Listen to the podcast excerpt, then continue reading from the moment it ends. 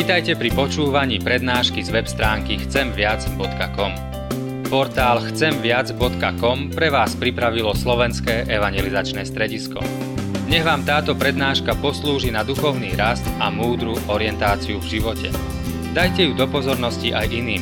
Pridajte si nás na Facebook alebo Twitter. Chcemviac.com. Viac ako dáva tento svet. Milí přátelé, bratři a sestry, v těchto dnech jsem s velkou radostí četl knihu Nabíla Kerešiho, hledal jsem Aláha, našel Ježíše. A ta kniha mě moc oslovuje a doporučuji vám, a doporučuji vám ji ke čtení. A to, co jsem si opět připomenul, je to, jak velice zkreslený pohled mají a muslimové a pravděpodobně i představitelé jiných náboženství na to, kdo je to vlastně křesťan, nebo co to znamená být křesťanem. Když to zjednoduším, tak ten jejich pohled je, že křesťan to je ten původní obyvatel západní polokoule, který nemá téměř žádné morální zabrany a žije absolutně zesvědčeným životem. Takovým typickým představitelem křesťana eh, jsou prostě lidé okolo Hollywoodu a, a podobně. To je pro eh, mnohé muslimy obrázek toho, kdo je křesťan. Ale co to znamená být křesťanem? Kdo je to vlastně křesťan? Co o tom říká Bible a koho za křesťana vlastně považuje Pán Bůh? To je důležitá otázka a právě na tou se dneska budeme zamýšlet a budeme v Božím slově hledat odpověď na tuto otázku. A teď nechci říct, že text, který je určen na tu dnešní neděli, přímo eh, sám sebe eh, jakoby popisuje, že je to definice toho, kdo je křesťan, ale jsem přesvědčený, že tu definici křesťana v tom textu nalezneme. A tak bych chtěl v této chvíli vás pozvat, abychom se zaposlouchali a pokud máte Bible před sebou, tak ideálně si je i otevřte a abychom si přečetli ten biblický text, který je určen na tu dnešní neděli. A nalézáme ho v listu Židům, nalézáme ho ve 13. kapitole a budeme číst verše 12. a 14. A čteme tam tedy následující slova. Židům 13. kapitola od verše 12. Proto také Ježíš trpěl venku za branou, aby posvětil lid svou vlastní krví, viděte tedy s ním za hradby, nesouce jeho potupu. Vždyť zde nemáme trvalý domov, nejbrž vyhlížíme město, které přijde. Pomodleme se. Nebeský Otče, děkujeme za to, že ty nám dáváš tvé slovo, aby se nás dotýkalo, aby nás proměňovalo, aby nás vedlo k pokání, ale aby nás také vedlo blíže k tobě. Prosíme tě, přitahuj nás k sobě a dej, abychom byli tvými následovníky. Amen. Milí přátelé, chtěl bych na základě tohoto textu odpovědět teda na tu otázku, kdo je to křesťan, a to tím, že bych chtěl zmínit tři charakteristiky křesťana, které v tomto textu vidíme. Prvně, křesťan je zachráněný, ne záslužnický. Zachráněný, ne záslužnický. Než to vysvětlím, pojďme se podívat na ten verš 12. a v tom našem textu. Tam čteme. Proto také Ježíš trpěl venku za branou, aby posvětil lid svou vlastní krví. Dovolte, že tady vysvětlím to pozadí a kontext tohoto verše. Když Izraelci přinášeli oběť za hřích, tak toho bíčka přivedli do chrámu. Tam byl bíček usmrcen, kněží vzali krev a tu krev přinesli na oltář. Celý zbytek toho bíčka byl vynesen ven za tábor a tam byl spálen. A ta symbolika v tom byla ta, že e, člověk, který spáchal hřích a v pokání přicházel k Pánu Bohu, tento hřích jakoby symbolicky předal na tohoto bíčka. Takže ten bíček byl stotožněn s hříchem. A potom, co byl zabit, musel být vynesen mimo tábor. Místo toho, aby člověk musel být mimo to společenství, protože je hříšný, tak ten bíček byl vynesen mimo tábor a tam byl spálen. A vidíme tady, že autor listu Židům používá tu symboliku, aby nám připomenul, co udělal Ježíš Kristus. Ježíš Kristus byl stotožněn s naším hříchem. A tak to Bible popisuje. Veškerý hřích lidstva, každého člověka spočinul na Ježíši Kristu. Z nás byl sňat, byl naložen na Ježíše Krista. Ježíš, podobně jako ten bíček, musel ven z města, ven z té komunity, byl vyloučen, nebylo tam pro něho místo. A venku za branou na kopci zvaném Kolgota byl ukřižovan, umíral, tam zaplatil za náš hřích, abychom my platit nemuseli. A autor listu Židům to tady připomíná, aby nám připomněl, že Kristus umřel, abychom my mohli být zachráněni. Je tam řečeno, posvětil lid svou vlastní krví, tedy prolil svoji krev, abychom my mohli být nazvaní svatými. Svatými ve smyslu, že na nás už není žádný hřích, protože Kristus za něj zaplatil. A to nám připomíná autor listu Židů. A nám teda připomíná, že křesťan je ten, kdo je zachráněný. Ne ten, kdo si myslí, že si před Pánem Bohem něco zaslouží že je nějakým způsobem dost dobrý, že si nějakým způsobem tu boží přízeň vydobude nějakými činy, aktivitami, ať už náboženskými, či charitativně dobročinnými, či jakýmikoliv jinými. Ne. Křesťan je ten, který ví, že sám si zaslouží jedině věčné zavržení od Pána Boha. Že sám není schopný přebít to zlo, které je v něm. Ale křesťan je ten, který ví, že sám Ježíš Kristus ho zachránil zachránilo, aby mohl patřit Pánu Bohu. A to je to první, co nás to učí. A když to řeknu ještě jinak, tak bychom mohli říct, že pokud člověk hledá cestu k té vnitřní svobodě, ke štěstí, k radosti, k pokoji jen v sobě samému, pak není křesťan. Pokud to vše hledá v Kristu, pak je křesťanem. Takže to je to první. Křesťan je ten, který je zachráněný, ne záslužnický. To druhé, co tady autor tohoto textu nám připomíná, je, že křesťan je vycházející, ne zůstávající.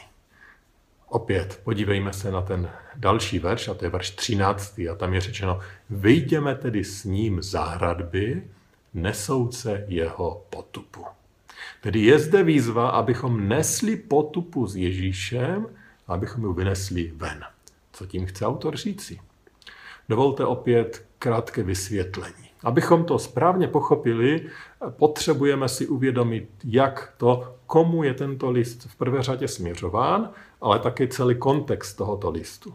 Ten list už podle jména, jmenuje se Židům, je směřován křesťanům, kteří byli z Židů. Víme, že byli i křesťané nežidovského původu, z pohanu, ale ti to byli z Židů. A v celé té epištole, v celém tom listu, autor vysvětluje, že Ježíš Kristus se stal naplněním toho starého zákona, ten, toho starozákonního obětního systému, kdy byly přinášeny oběti, aby lidé uvěřili, že jim Pán Bůh odpouští. Ale list Židům a další části Nového zákona zdůrazňují, že tyto oběti vlastně byly jenom jakousi předzvěstí, jenom ukazatelem na to, že jednou Pán Bůh při, přinese tu dokonalou oběť. A tím nebyl nikdo jiný než sám Ježíš Kristus, který zemřel za hříchy všech lidí. A pokud, protože to už Ježíš udělal a vykonal, tak už není třeba žádného obětního systému. Už není třeba přinášet oběti. Už si to nepotřebujeme připomínat, protože si to připomínáme ne pohledem do budoucna, ale pohledem zpět na to, co pro nás Pán Ježíš Kristus udělal. A tak autor listu Židům tady klade před Židy, před ty křesťany židovského původu tu výzvu, že je čas odejít z toho města, opustit to židovství, opustit ten starozákonní styl života, aby z toho odešli a následovali Ježíše Krista. A to bylo pro ně určitě nesmírně těžké. Oni museli opustit to, co bylo v mnohem jejich identitou. Oni dokonce museli opustit svůj národ. Oni potřebovali opustit to, co bylo jim domovem, kulturně, ale možná i doslovně fyzicky, když později museli prchat eh, z Jeruzaléma. No to bylo obrovskou potupou, obrovskou těžkostí, obrovskou ztrátou a proto je tady eh, autor povzbuzuje a říká jim, vyjděte tedy s ním, s Ježíšem, nesouce, tu jeho potupu, potupu kvůli něj, potupu kvůli Ježíše Krista. A to je ten hlavní smysl této výzvy. Co tedy my s tím? Znamená to něco i pro nás? A nebo můžeme říct, že ta aplikace se týkala židů žijících před mnoha stovkami let a tím pádem my můžeme jít dál a můžeme to přeskočit? Já si to nemyslím. Já si myslím, že i tady vidíme velice nadčasové poselství a nadčasovou aplikaci. Tento text nás totiž volá, že ten, kdo se stane křesťanem, potřebuje vycházet z toho, co je staré. Vycházet z toho, co je spojeno se starým životem. Vycházet a odcházet od toho, co je hříšné a jít stále znovu za Ježíšem, stále blíže jemu. Bible ten proces nazývá posvěcením, teda jakýmsi zápasem, abychom byli stále svatějšími, stále bližšími Kristu, stále více jako On. A apoštol, mm, autor listu Židům, věřím, povzbuzuje i nás právě k tomu, ale, ale v Božím slově to vidíme samozřejmě na mnoha, mnoha místech. Že křesťan je ten, který vychází, který opouští to, co je staré, to, co je zlé, to, co ho svazovalo a dělá kroky blíže ke Kristu. Tedy křesťan nezůstává v tom starém, ale křesťan se mění. Křesťan je stále na cestě. A někdy, někdy to znamená, že to bolí. Někdy to znamená dokonce, že jsme zvnějška všelijak a tupení, zesměšňování. Může to znamenat dokonce, že ztratíme i některé přátele, kteří se kvůli tomu, že s nima přestaneme dělat věci, které jsme nyní poznali, že jsou špatné a nemorální, tak můžeme přijít do přátelé, vztahy. Nemusí to být vždy jednoduché. Včera jsem se zašel projít do hor. Už jsem prostě musel ven. Tím, že jsme v městě, tak tady není moc příležitost se procházet, tak jsem si vyšel do hor a navštívil jsem i kostelky tedy jedno z těch míst, kde se naši předkové evangelíci tajně scházeli ve chvíli, kdy nejen jim na chvíli zabránili chodit do kostela, ale kdy jim dokonce ty kostely zabavili. A tito lidé museli doslova vyjít, doslova opustit mnohé věci, vyjít ven a oni opravdu nesli potupu. A ta persekuce byla bolestná, stalo je to mnoho, ale oni nechtěli zůstat bez Ježíše. Oni chtěli jít za ním. A tak šli, vycházeli, i když té potupy bylo opravdu hodně. My dnes žijeme v obrovské svobodě. Toho tupení je minimálně. A o to víc, o to víc bychom měli být těmi, kteří opouštějí to staré, kteří jdou dál, kteří nezůstávají stejní, ale kteří touží být proměňováni, touží být více jako Kristus, protože takoví jsou křesťané. Křesťané teda nejsou ti, kteří zůstávají, ale kteří následují Krista, kteří jdou za ním. Tedy na začátku jsme říkali, že křesťané jsou ti, kteří eh, jsou vírou přijímají, že jsou Kristem zachráněni, kteří si tu záchranu nechtějí zasloužit sami. A teď jsme si připomenuli, že křesťané jsou ti, kteří jsou stále na cestě, jdou dále, nezůstávají. A teď to třetí a poslední, co nám přináší ten verš 14. Tedy, že křesťan je vyhlížející a ne zabydlený. Křesťan je vyhlížející a ne zabydlený. 14. verš. Vždyť zde nemáme trvalý domov. Nýbrž vyhlížíme město, které přijde. Tento verš je možná z těch tří veršů úplně nejjasnější. Prostě tady v tomto světě nemáme trvalý domov. My víme, že tady jsme jenom na přechodnou dobu. A že ten trvalý domov, to je ta věčnost, kterou pro nás Pán Bůh připravil. To je to město, které teprve přijde. Tam bude ten trvalý domov. Tam bude ten dokonalý domov, kde už nebudou nemoci a trápení a bolesti a potupa, kde se budeme věčně radovat v dokonalosti, kterou pro nás pán Bůh připravil. Tedy to je to třetí, co charakterizuje křesťana. nezabydlujeme se tady, ale vyhlížíme něco lepšího. To samozřejmě neznamená, že dokud jsme tady na tomto světě, že nemáme budovat své domovy, že nemáme budovat tuto společnost, že nemáme chtít udělat to nejlepší, co je v našich silách. Určitě ne. A celá historie je plná křesťanů, kteří se obětovali proto, aby tento svět byl lepším místem. To je určitě jedna z našich povinností. Ale nezabydlovat se znamená vědět, že jednou přijde den, kdy odejdu. A nezabydlovat se znamená ten den vyhlížet a mít pro ten den velikou, velikou naději. Jsem tady v Třinci už pastorem skoro 17 let. Byl jsem u toho, když nejeden člověk z tohoto světa odcházel. Ale chtěl bych dnes vzpomenout jednoho člověka, Kaka, který byl pro mě obzvlášť velkým vzorem v tom, že on vyhlížel ten domov. A mluvil o tom velice často. I v době, kdy nebylo vidět, že by měl z tohoto světa odcházet a kdy jaksi přirozeně by se dalo očekávat, že s námi bude ještě relativně dlouho. Mluvím o svém kolegovi, pastorovi Pavlu Kadlupsovi. A tento týden jsem si opět prošel některé z jeho kázání. Přečetl jsem si několik z nich, díval jsem se na ty nadpisy těch kázání a znovu jsem si uvědomil, jak to očekávání domova, věčného domova, bylo pro něj veliké téma.